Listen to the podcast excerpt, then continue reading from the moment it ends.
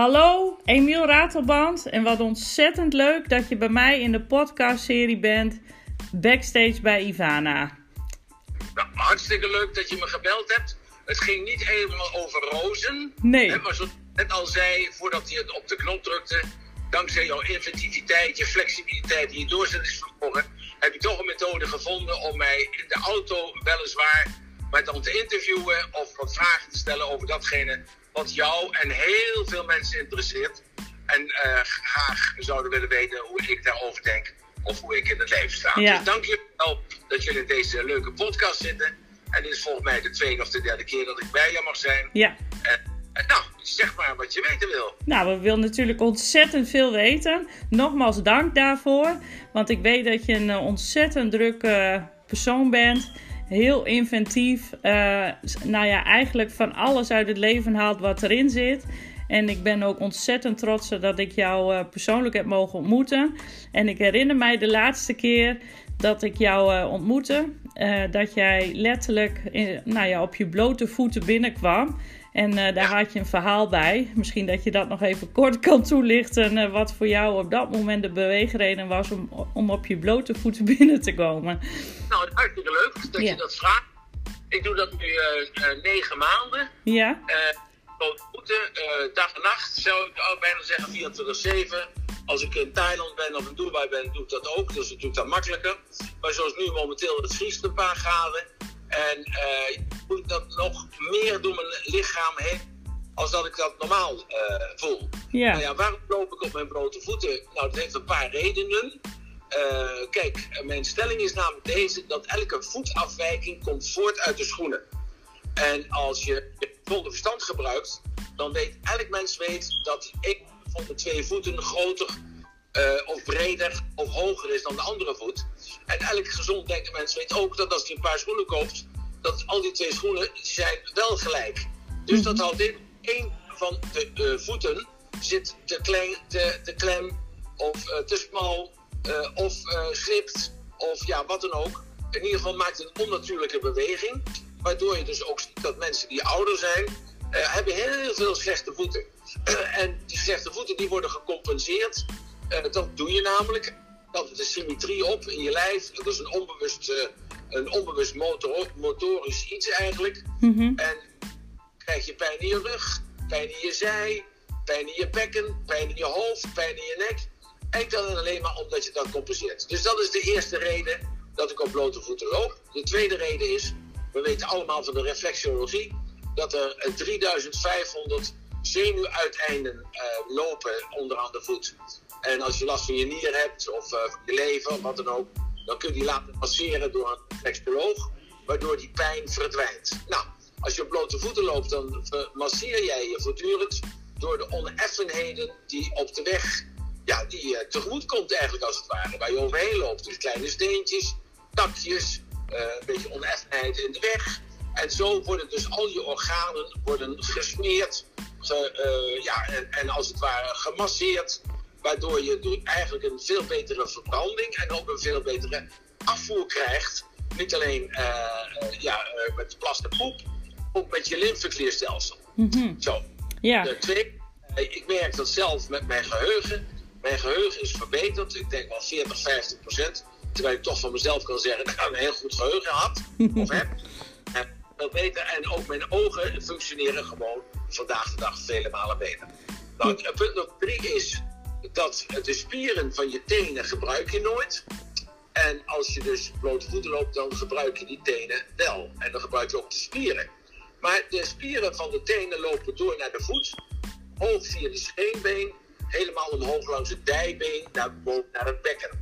Met andere woorden, eh, masseert eigenlijk door het lopen en je beweegt eh, spieren die je normaal gesproken in schoenen, die stilstaan. En dus dat je die niet beweegt. Dus dat zorgt er ook voor dat je een betere doorbloeding krijgt. En zorgt er gewoon voor ook dat je veel vastere op, de, eh, op, je schoen, op je voeten staat. En dat is heel belangrijk. Want eh, een wetenschappelijk onderzoek heeft aangetoond dat in 2022 er schrik niet eh, 5677 mensen zijn overleden door het vallen in de badkamer. Oh. Ja, en wat heeft daarmee te maken? Dat heeft ermee te maken met het bindweefsel wat onder je voeten zit. We noemen dat de uh, peesplaat, de peesplaat, de pezen. Je hebt door je hele lichaam heen heb je pezen, uh, die dus de, de, verbinding zijn tussen de bot en de spier. En de spier staat niet rechtstreeks op het bot, maar dat is de pees.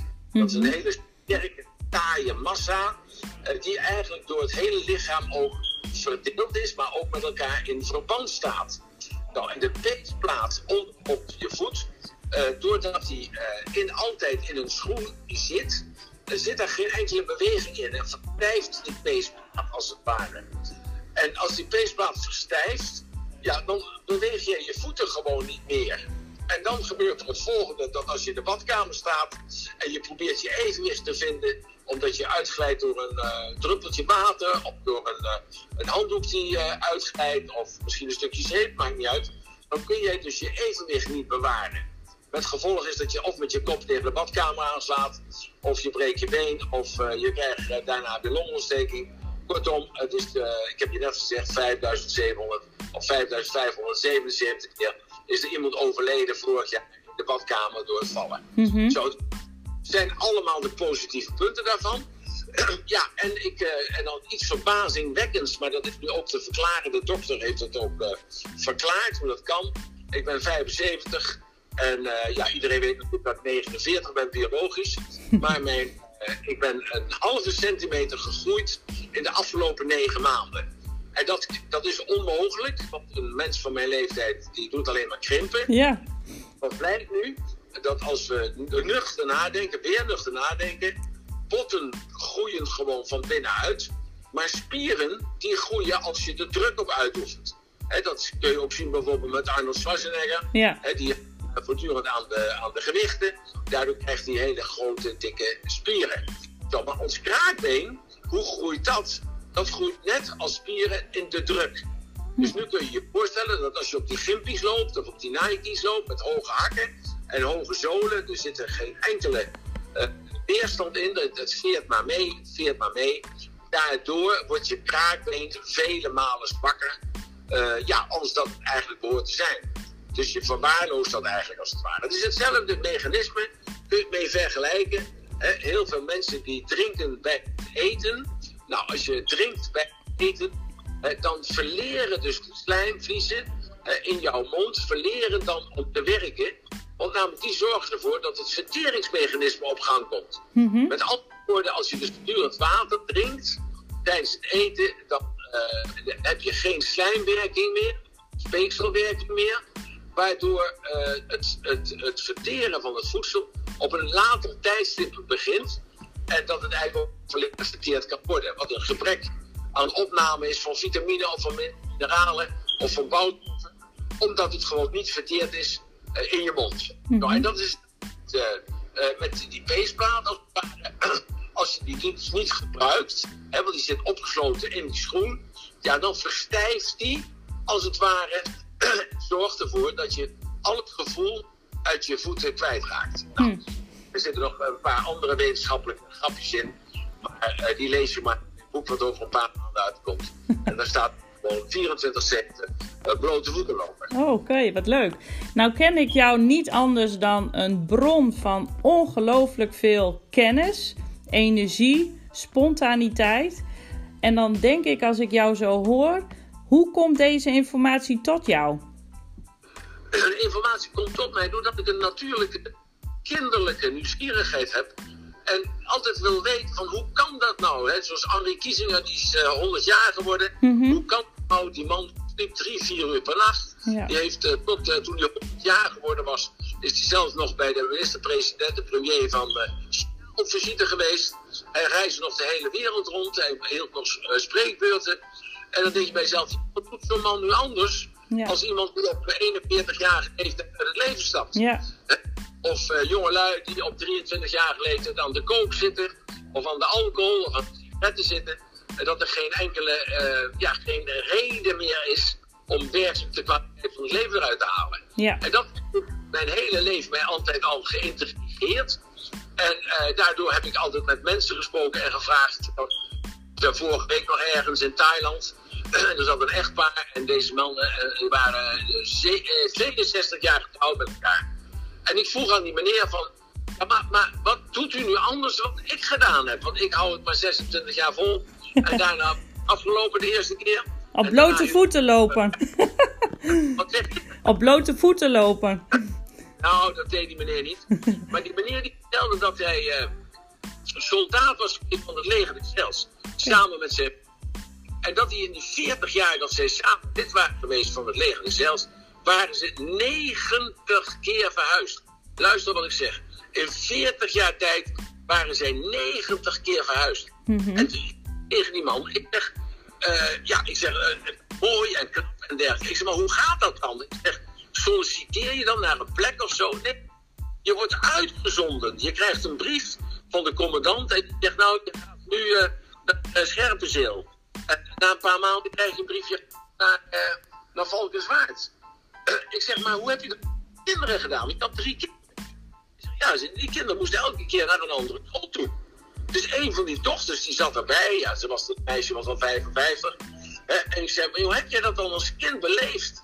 Dat jij dus eh, elke keer van school af... Toen zegt ze, ja, dat hoorde er gewoon bij. Ik zei, maar hoe vond je het dan dat je vader en moeder alle twee in een uniform liepen? Werd je dan nooit gepest of zo? Nou, zegt ze, ja, dat weet ik eigenlijk niet meer. Volgens mij niet. Iedereen had eigenlijk wel respect voor mijn vader en moeder. Nou, en dan kom je dan op de vraag van... dat jullie tweeën, eh, 62 jaar gelukkig met elkaar getrouwd zijn. En eh, toen zei hij tegen mij van... Kijk, wij doen alles in de Heer. En wij houden. En dat is bezegeld door de Heer. En in die liefde voor de Heer hebben wij elkaar gevonden en houden wij onvoorwaardelijk met elkaar. Nou, en dat vind ik zo mooi als ik zoiets hoor van oudere mensen. Daar kun je van leven. Daar Ja. kun je van leven. Ja. En ja, daar word ik helemaal warm van van binnen. Man een kus gegeven, ik heb die vrouw een kus gegeven. Hmm. En die vrouw was nog zo mooi voor haar 87 jaar leeftijd. Zij was zo mooi.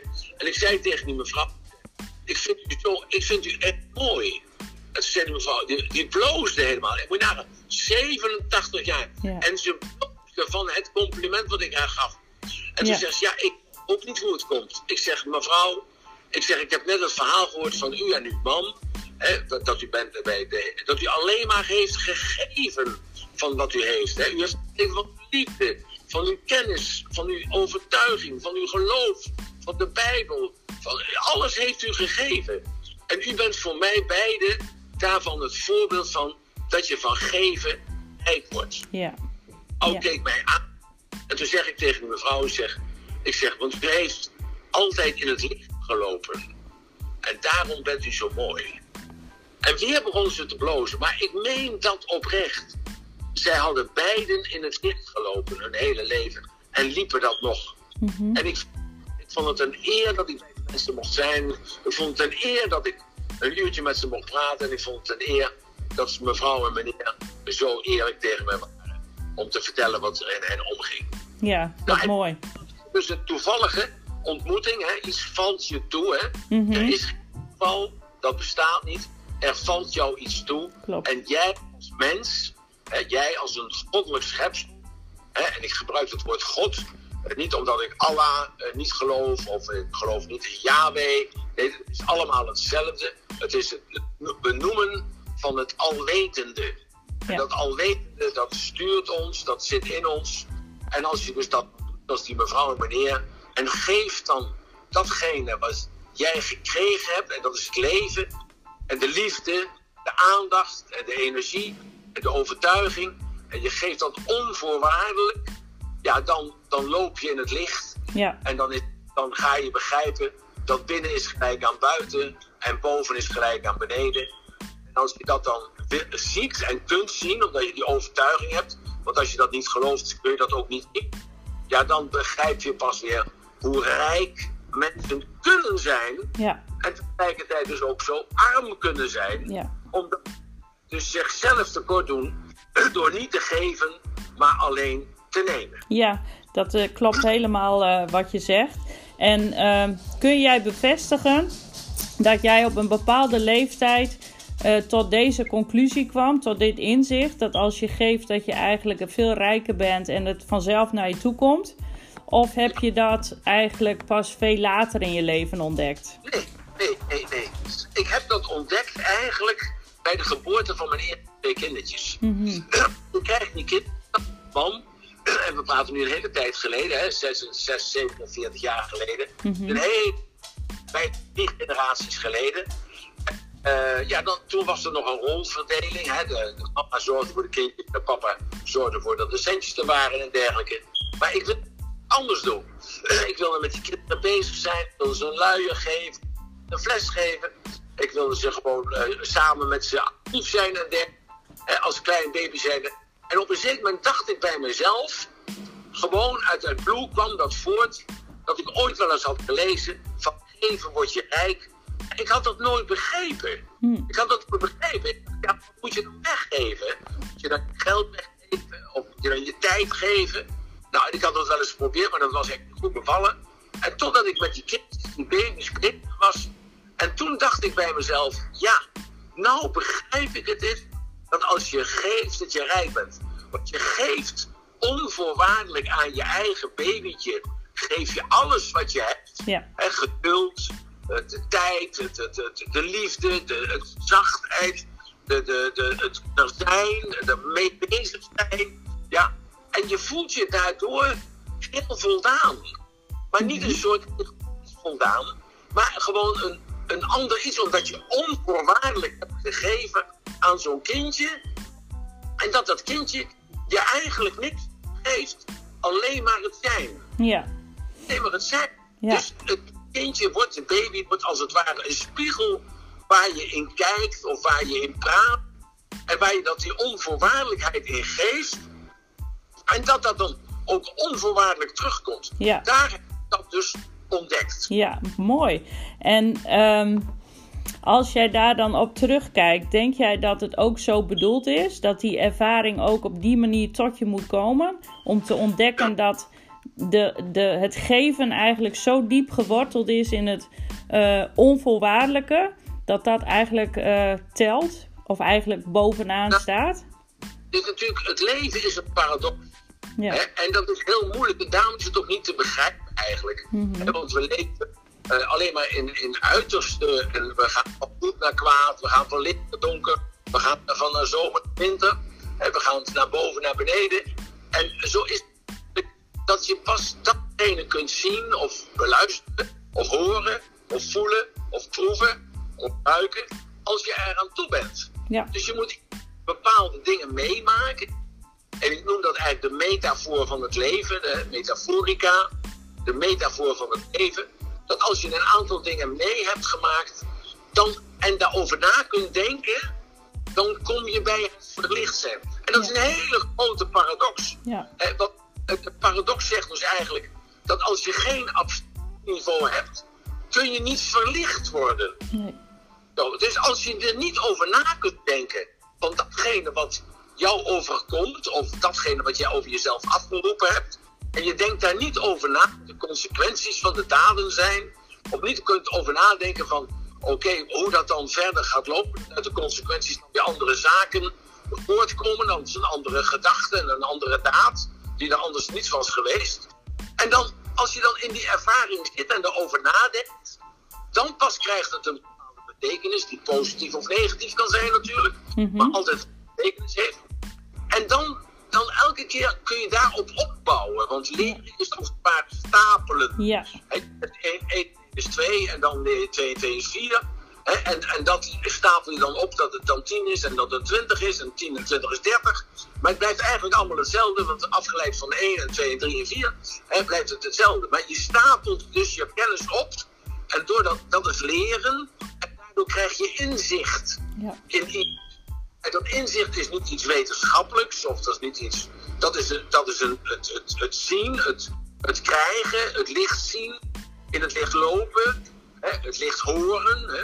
En, dan, dan beleef je dus de- dezelfde zaak op een andere manier. Ja. Misschien, eh, iedere luisteraar heeft ooit wel eens een boek gelezen. En na een aantal jaren eh, heeft hij dat boek weer een keer doorgebladerd. Of een, of een film gezien. En na een aantal jaren diezelfde film gezien. Ja. En dan blijkt gewoon dat je, ja, dat je hele andere dingen leest en hele andere dingen ziet. Ja. Eh, er hoort een plaatje van uh, wat jouw favoriete plaatje was vroeger, 20 jaar geleden. En je beluistert hem nu, na 20 jaar niet geluisterd te hebben. En dan hoor je een hele andere toon. En je hoort een hele andere stem. En je hoort een hele andere. Uh, de, de, dezelfde woorden, maar hebben een hele andere betekenis voor jou. Ja, klopt. Zo, en, ja. en dat is zo leuk om te weten van jezelf dat je dan, dus in dat groeiproces waar je dan in zit, ja. Dat je dan dat, dat ook dus tastbaar kunt maken. Ja. En dat geeft dan weer zo'n succesmoment, waarin je dus jezelf trots kunt voelen, voldaan kunt voelen en begrepen kunt voelen door jezelf, ja. waardoor je verder kunt bouwen. Het geeft ook veel waarde aan je leven, vind ik, als je begrijpt hoe het bedoeld is en dat er veel meer is dan alleen maar vanuit je hoofd redeneren, bijvoorbeeld. Ja, nou kijk, het woord waarde is natuurlijk ontzettend verkracht. Ja. In de, de decennia zou je bijna kunnen zeggen. Want wat is nou waarde? Wat is de waarde? Dus het woord waarde, is dat een, is dat een getal? Of is dat een gewicht? Mm uh, of is dat een, een, bepaalde aanduiding van kwaliteit? En wat is het voor jou als je dat afzet tegenover het leven? Nou, een waarde is het, voor mij een middel om een doel te bereiken. Mm uh, dus bijvoorbeeld, je hebt doortastendheid is een waarde. En die doortastendheid gebruik je om dus datgene te bereiken wat je wil hebben, financieel of relationeel, of in je carrière, of mentaal, uh, of uh, sociaal, of nou, in alle deelgebieden van het leven. Dus uh, als je die waarde kunt benoemen bij jezelf en je begrijpt dat die waarde, wat waarde voor jou dat betekent, dat wil absoluut niet zeggen dat dat voor andere mensen gelijk is. En uh, dat als jij dat voor jezelf, want het, het eerste gebod wat er is, ken jezelf. En als je dus jezelf kent, ja, dan kun je dichter bij jezelf komen. En als je jezelf kent, ja, dan kun je wel dichter bij jezelf komen. Maar je kent het niet als je er bent. Mm -hmm. Dus je moet erover nadenken en redeneren. En, en dan moet je boeken voor lezen. En, en mensen erover praten. Maar je moet je voornamelijk kunnen, weg kunnen cijferen in de metafoor, zoals ik dat altijd noem. Ja. He, want het leven wat je leeft, dat is een metafoor. Het, het, is nu koud, maar dat is ook een metafoor. Om te laten zien van, dat na warmte, na de zomer, komt de winter. En dat is in je leven is dat ook zo. Na gezondheid komt ziekte. Ja. Maar na de ziekte komt weer die gezondheid. Ja. Zo, zo ga je van de ene seizoen in de andere seizoen. Dus als je die metafoor kunt gebruiken voor jezelf. En dat daar weer een andere metafoor is. En dat je die kunt gebruiken van, oké, ja, dus dat weer verandert. Hé, dat betekent eigenlijk dat je in seizoenen leeft. Of uh, je relatie uh, verlaat je of doet je pijn voor jouw perceptie. En dat je dan denkt van, ja, dat is ook het scheiden, het lijden. Nou, nou begrijp ik dat. Dus daarom, dat is de functie geweest van die man of die vrouw die mij alleen gelaten heeft. Die wilde mij dat leren. En als hij of zij dat niet wilde, dan was het, het goddelijke wat hem influisterde om jouw pijn te doen, waardoor jij dat. Ja. Daarom is het belangrijk om, om als een kind zo vrij alles te plukken hè, wat om je heen gebeurt, zodat je dus de kwaliteit van het leven kunt op, oppakken en kunt besnuffelen en kunt betasten en, en kunt proeven. En zodat je al je zintuigen kunt verenigen aan dat moment van misschien van deceptie of misschien van overwinning of misschien van ondergang, of misschien van pijn gedaan worden, of van ongelijk zijn. En dat je dan terugkeert tot die waarde van jezelf, wat jij weet wat het voor jou betekent. En dat je jezelf dan weer tot dat state management kan dwingen om jezelf weer tot orde te roepen, om op weg te gaan, om het volgende doel wat jij wilt hebben voor jezelf, dat je dat kunt bereiken. Ja, en denk jij dat het leven zo bedoeld is zoals je het beschreven hebt? Dat je door die cyclus gaat om uiteindelijk uh, nou ja, te eindigen waar het weer begonnen is met een hele hoop kennis wat we vervolgens weer mogen doorgeven. Hoe zie jij dat? Het leven heeft alleen maar de betekenis die jij eraan geeft. Mm -hmm. Er mensen die zeggen ik ben hier om te leren, is dat zo? Andere mensen zeggen ik ben hier om te overleven, nou dan is dat zo. Andere mensen zijn hier, uh, zeggen van ik ben hier gekomen om, te, om uh, me voor te planten, is dat zo? Andere mensen zijn hier gekomen en die denken bij zichzelf: ja, ik ben hier, het is een toeval dat ik hier ben. Nou, dan is het vrij een toeval dat ze hier zijn. Want de betekenis wordt gestuurd door wat jij gelooft. Mm -hmm. Ja. Uh, iedereen gelooft iets, ook hij die atheïst is. Hè? Eh, en ik bedoel daar niet mee eh, te zeggen of te suggereren dat men dan in God moet geloven, of in Allah, of in Yahweh, of in wat dan ook, geef het maar een naam. Nee, daar bedoel ik daar helemaal niet mee. Het gaat erom dat je een overtuiging hebt, eh, die heb je gekregen, die heb je zelf gevormd, die, die uh, gemaakt als het ware in je hoofd en in je hart. En daardoor beperk je jezelf ook in je waarneming want je kunt alleen maar waarnemen van wat je weet. En je kunt alleen maar waarnemen wat interessant voor jou is. Mhm. en, en, ja, en dat is eigenlijk heel zo simpel. Dus als jij je niet vervuld voelt, ja, dan moet je je uh, overtuiging veranderen. Ja. Zodat je meer kunt zien en intenser kunt luisteren. En, en uh, dat, dat, je die geurkwaliteiten die er in jou zitten, dat je die kunt ontwikkelen en je smaakpapillen, dat je die kunt verbeteren. Zodat je brede scala hebt van keuzes. Ja, en inzichten en daardoor ook uh, beter, of andere keuzes kunt maken omdat je ze ook gecreëerd hebt. Ja, maar, maar, zo is het ook. Hè? Ja. Je kunt dan andere keuzes maken ja. als je dus als je dat ook kunt bedenken. Ja. Nou ben, jij, nou ben jij als een van de eerste, heb jij NLP naar Nederland gebracht vanuit Amerika, als ik uh, mij goed heb uh, geïnformeerd. Ik was degene die NLP in Europa. In uh, Europa. doseerde. Ja, ja, ja, ja. En, en wanneer was dat ongeveer? Dus een behoorlijke tijd terug. Dat was in 1986. Ja. En hoe. Ja? Ja. En hoe ben jij met eh, NLP in aanraking gekomen? nou ja, dat is ook een heel mooi verhaal natuurlijk. Want, mm maar toen ik daarin zat, was het natuurlijk heel vreselijk. Uh, ik was naar Amerika gegaan samen met mijn vrouw en mijn drie kindertjes. Eh, van tussen de vier en de zeven jaar. En ja, wij gingen daar poffertjes verkopen op de expo Tix in Vancouver. En we dachten dat we daar de kosten konden gaan verdienen. Maar ja, er werd anders voor ons besloten. Het weer was een beetje anders dan we gedacht hadden en gepland hadden. de locatie was een beetje anders dan dat we ons voorgesteld hadden. Maar ja, kortom, het viel allemaal een beetje tegen.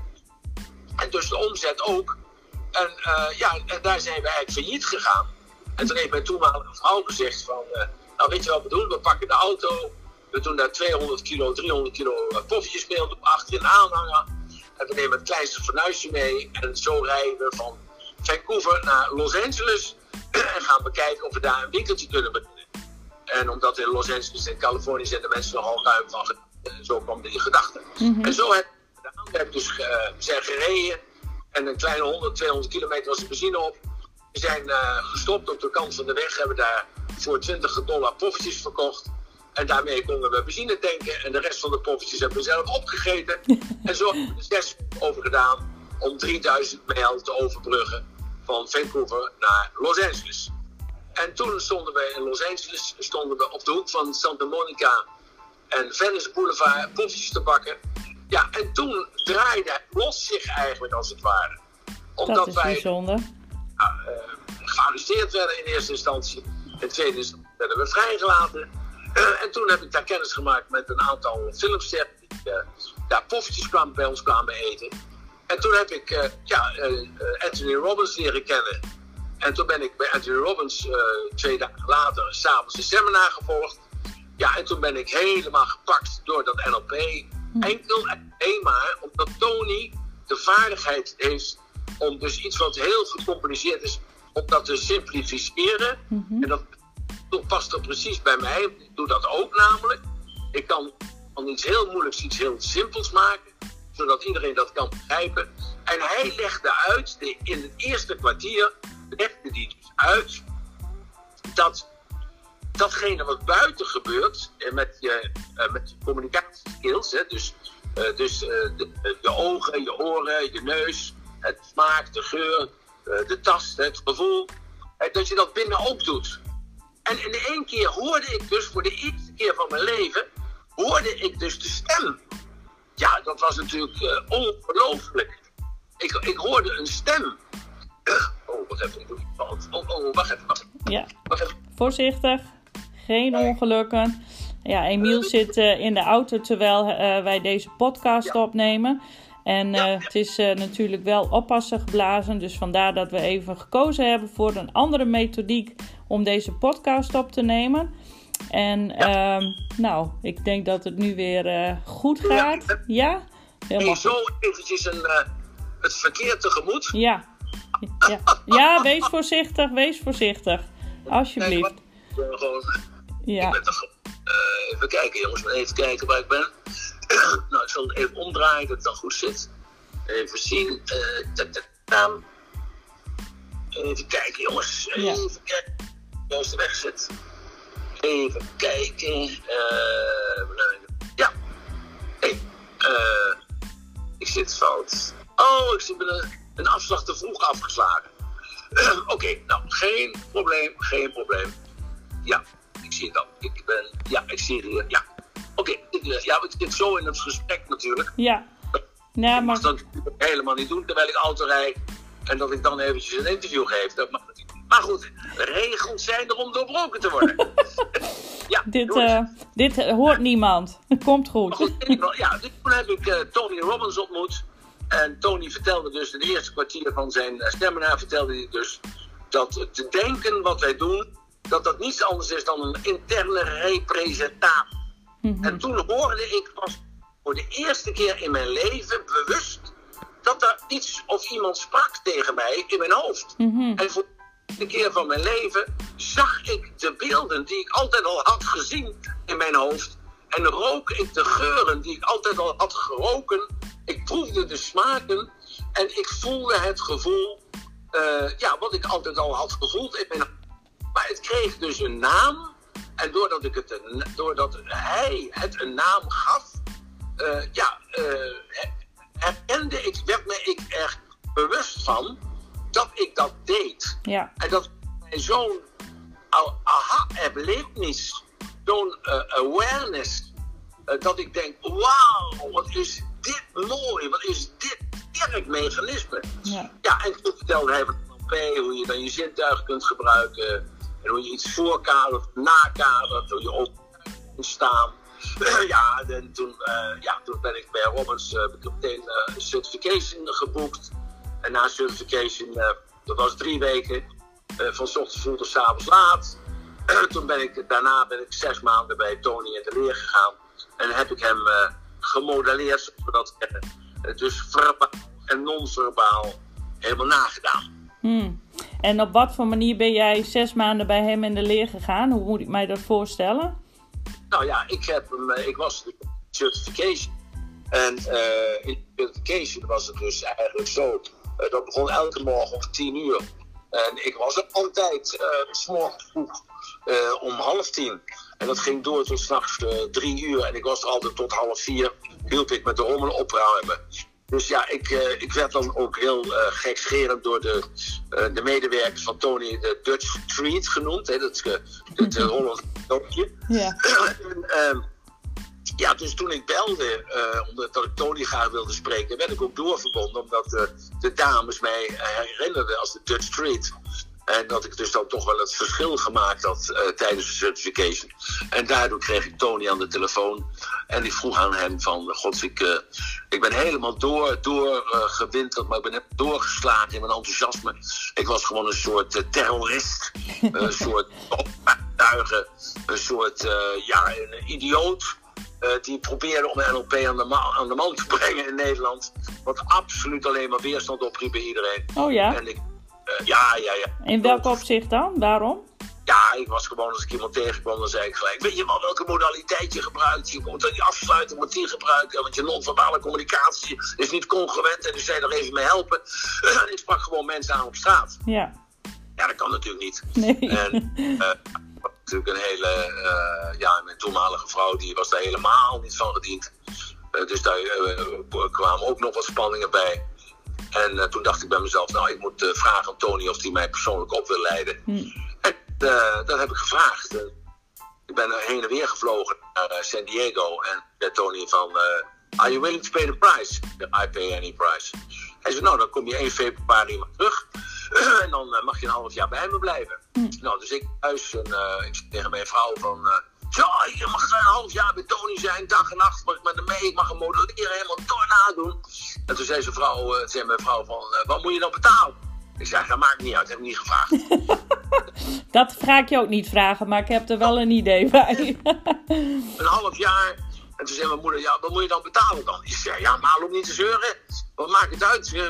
Dus eh, we hebben zoveel geld van Michael Jackson gekregen voor de poppetjes. Ja, ja, maar je moet wel je verstand blijven gebruiken. En mijn moeder was natuurlijk altijd bezorgd over het enthousiasme wat haar zoon had. En ik zei, ja, ik ga er gewoon naartoe, ik ga er gewoon naartoe. En ik, ik doe het gewoon. Klaar, punt was. Niemand zeuren en ik ga er gewoon naartoe.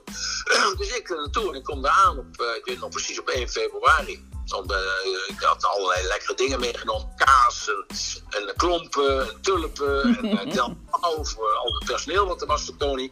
Nou, dus dat vonden de meiden natuurlijk allemaal hartstikke leuk.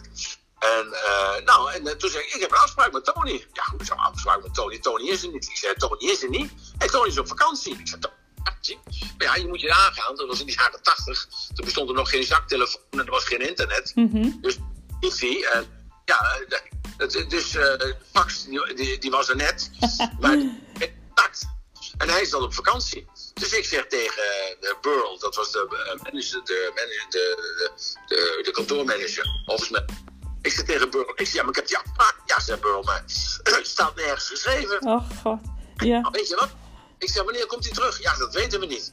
Ik zeg, ja, wanneer is je eerste seminar dan? Ja, 3 mei.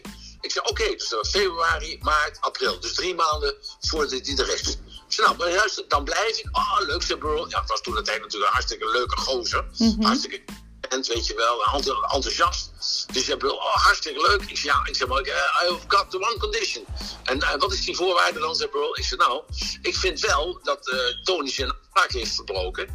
En dat ik dan eigenlijk als compensatie in zijn bibliotheek mag, mag rondneuzen. Al de boeken die hij ges- eh, geschreven heeft, maar ook die die leest. Dat ik naar alle tapes mag luisteren. Van die, van die cassettedekjes, weet je wel, die Ja. cassettes. Hè, dat ik daar mag, naar mag luisteren. En dat ik al de videobanden die hij heeft, dat ik die mag bekijken. Nou, hartstikke leuk. En dat doe je dan maar. En wij vinden het hartstikke leuk dat je hier bent. Dutch Street. Nou, lachen, gieren, brullen. nou, die kantoor gaan zitten, zijn bibliotheek gaan zitten. En ik heb al de boeken van Tony gelezen die Tony gevormd had. En alle tapes beluisterd en alle video's bekeken. En toen, eh, ja, ik zat daar heel nauw. Ik weet, ik zat een boek te lezen van, eh, van Tom Peters. Ik weet de dag van vandaag. En in één keer stond hij achter me. En zijn hand op mijn schouder. En hij zei, hey Emil, you still there? En ik draaide me om. En ik zei tegen hem, zonder na te denken, zei ik, of course, because I was willing to pay the price. En dat was de, ja, dat was de prijs. Wauw. Ja. Ja. Het zijn natuurlijk lessen Ja. die zo vol zijn. Ja. En dat je komt, dat je komt en, en je denkt ik ben afgewezen. Mhm. En dat, dat je toch doorzet. Ja. Hè, omdat je denkt bij jezelf, ja, er, er moet iets in zitten. Maar ja, wat erin zit, dat weet je niet. Mhm. En eh, ja, drie maanden later pas gaat begrijpen. Ook doordat je alles gelezen en, en bekeken hebt. En eh, ja, geluisterd hebt ook naar jezelf.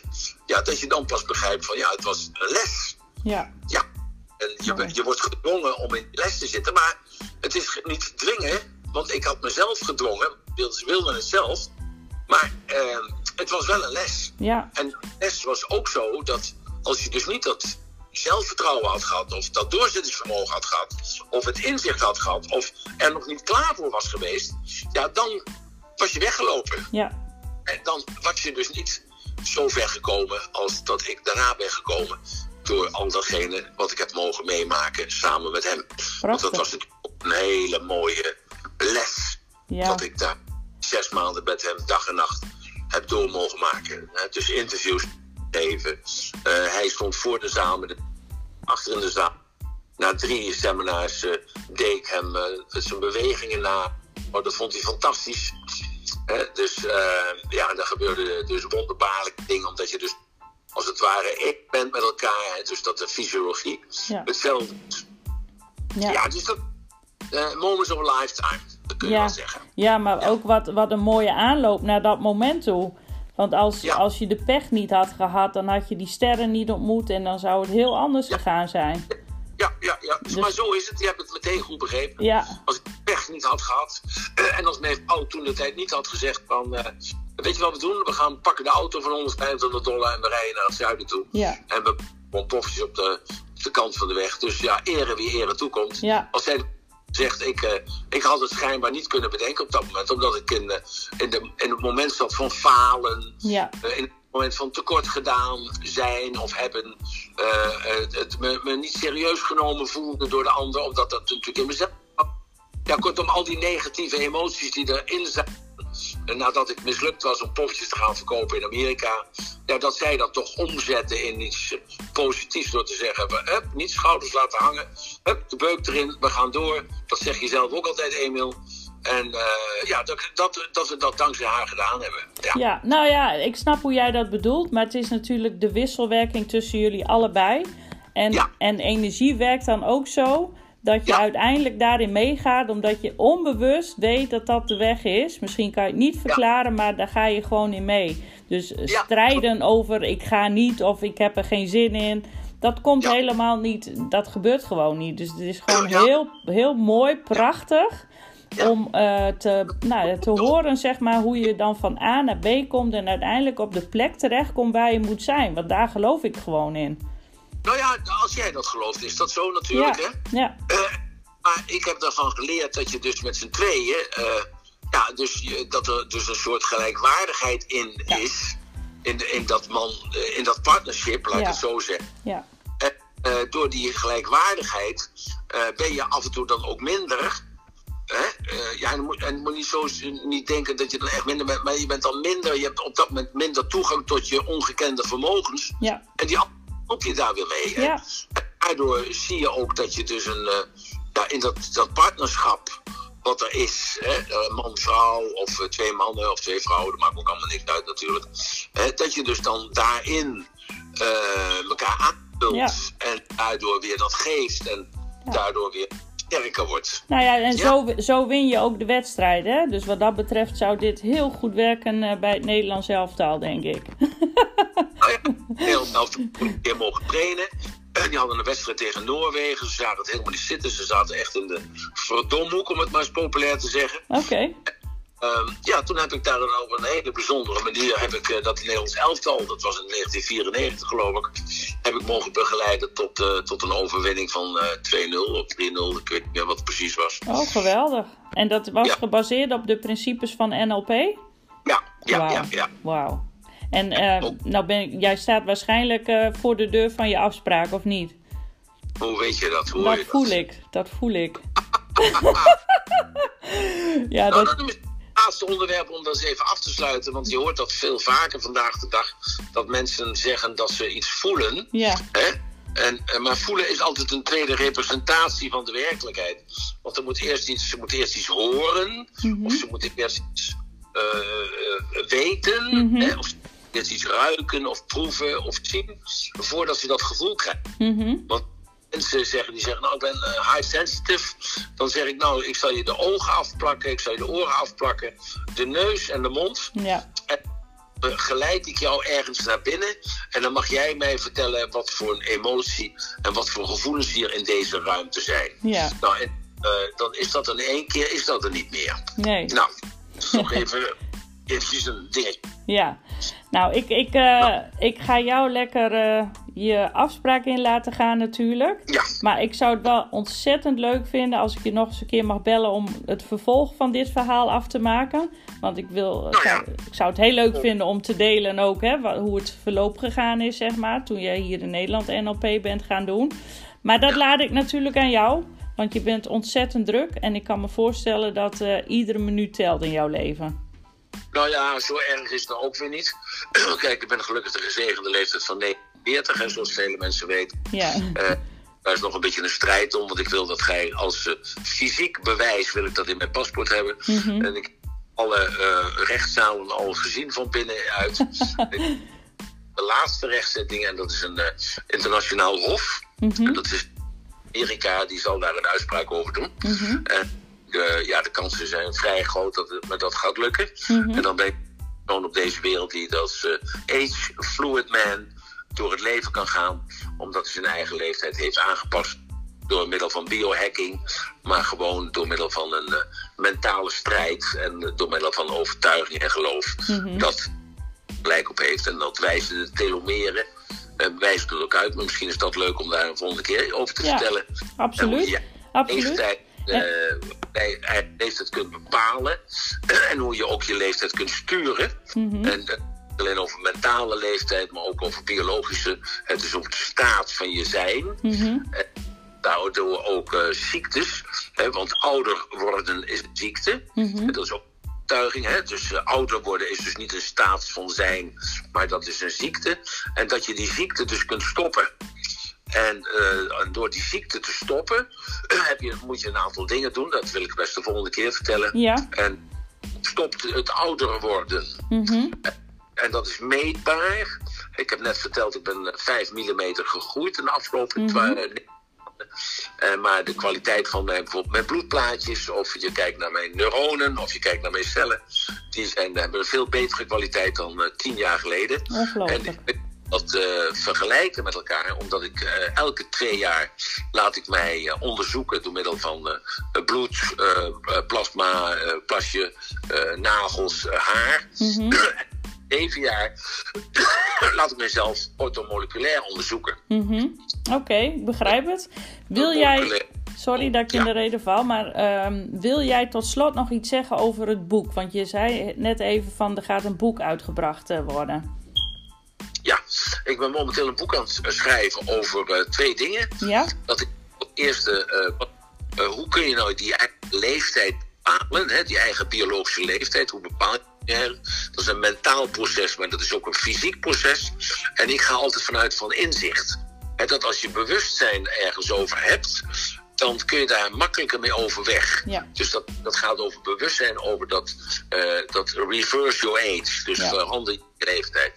En het andere boek gaat over het eh, lopen over, eh, op eh blote voeten. Mhm. Wat daar voordelen van zijn. En eigenlijk als je dat niet doet, wat de nadelen daarvan zijn. Mhm. Ik andere bij mijn pedicure en eh, eh, ja, de, twee, twee dagen, drie dagen geleden. En toen zegt ze tegen mij: Je hebt net voeten als van iemand van 14 jaar. Ik zeg: Hoe bedoel je dat? Ze zegt: Nou, die voeten zijn zo door, eh, door bloed en die zijn zo gezond.